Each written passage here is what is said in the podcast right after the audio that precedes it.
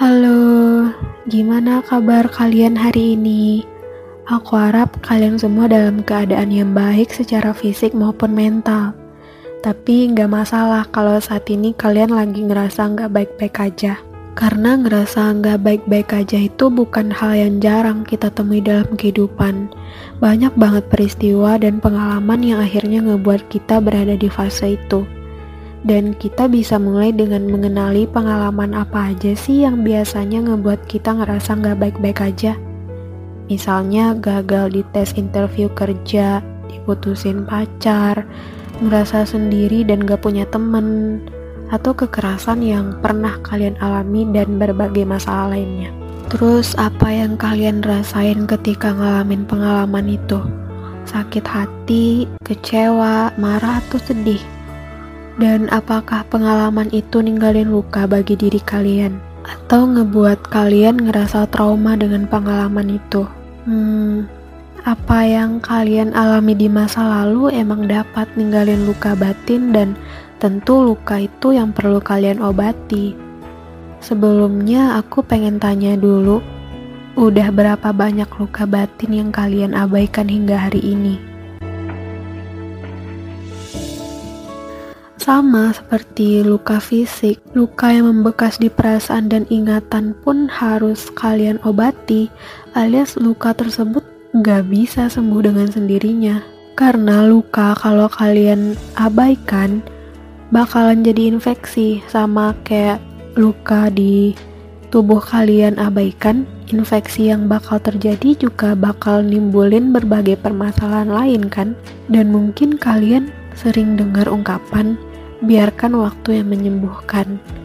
Gimana menurut kalian tentang ungkapan itu? Kalian percaya kalau waktu dapat nyembuhin luka?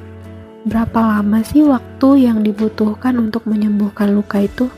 Satu tahun, dua tahun, lima tahun, gak ada waktu yang pasti. Karena jujur dari pengalaman aku pribadi, aku bisa menyembuhkan luka itu dalam rentan waktu kurang lebih dua tahun karena dulu aku sempat berada di sebuah hubungan yang toksik dan untuk lepas dari itu aku butuh perjuangan yang benar-benar berat. Tapi faktanya adalah waktu gak bisa nyembuhin luka. Karena yang nyembuhin luka itu diri sendiri. Itulah kenapa setiap orang memiliki waktu yang berbeda dalam menyembuhkan luka. Karena emang bukan waktu yang menjadi obat, tapi kemampuan diri kita untuk menyembuhkanlah yang menjadi obat paling penting dalam menyembuhkan luka. Apa kalian ngerasa nyaman ketika harus ngerasain luka dalam jangka waktu yang lama? Tentu enggak kan? Karena itu kita perlu tahu gimana sih caranya untuk menyembuhkan diri atau self healing dari berbagai luka yang terjadi di hidup kita. Di sini aku bukan mau mengajarkan ke kalian, tapi aku pengen berbagi caraku menyembuhkan luka, caraku self healing diri sendiri sampai seperti sekarang. Karena kadang self healing setiap orang itu berbeda-beda dan gak usah tegang-tegang amat ya dengerin podcast kali ini bawa santai aja. Kalian bisa sambil ngemil, sambil ngeteh. Ya kayak dengerin podcast aku biasanya aja, cuman Kali ini topiknya rada serius gitu. Selamat mendengarkan podcast aku dan Senja. Semoga kalian gak bosan ya dengerin podcast ini. Oke, hal pertama yang aku lakuin untuk menyembuhkan luka itu atau self healing diriku sendiri adalah tulis ya tulis tulis aja apa yang dirasain gitu bagi sebagian orang, menuliskan apa yang dirasakan itu mampu ngebuat ngerasa lebih tenang, dan jujur aku emang lebih tenang. Karena kalau pikiran kita biarkan penuh dengan berbagai hal, tentu bakal ngebuat kita kesulitan dalam memahami apa yang sebenarnya kita rasain. Jadi dengan menulis, kita dapat meningkatkan kesadaran dan ngebantu kita lebih memahami permasalahan apa sih yang sebenarnya kita alami gitu kalian dapat ngebiasain diri untuk menulis diary atau jurnal dan luangkan waktu ya 10 sampai 15 menit aja cukup dalam sehari untuk ngebantu lebih mengenali perasaan dan pikiran sendiri. Dan hal yang kedua yang aku lakuin adalah me time. Me time itu berguna banget buat setiap orang yang banyak banget pikiran di kepalanya untuk lebih memikirkan diri sendiri terlebih dahulu. Karena meluangkan waktu untuk diri sendiri itu benar-benar bakal ngebuat kita ngerasa lebih bermakna. Hal yang ketiga yang aku lakukan adalah berdamai dengan keadaan.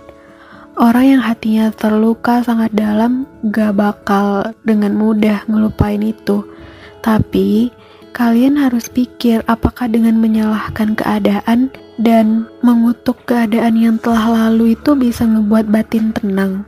Enggak, lebih bijaknya kenapa sih kita nggak coba berdamai aja dengan keadaan, menerima setiap keadaan yang menimpa kita sebagai pelajaran gitu untuk menjadi pribadi yang lebih baik lagi.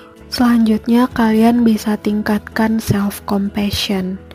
self-compassion. Self-compassion itu kayak suatu kemampuan dalam memahami keadaan emosi diri sendiri serta respon emosi atas penderitaan yang telah dialami dan disertai keinginan untuk menolong diri sendiri. Karena dalam metode ini jujur aku lebih memahami bagaimana emosi dari diri sendiri atau lebih sederhananya itu kayak meningkatkan kepedulian terhadap diri sendiri gitu dengan cara ngerespon peristiwa buruk yang terjadi pada diri sendiri itu dengan perasaan yang lapang dada, ikhlas dan selalu berupaya untuk membebaskan diri dari duka yang berlarut-larut. Dan yang terakhir, menempatkan masa lalu pada tempatnya.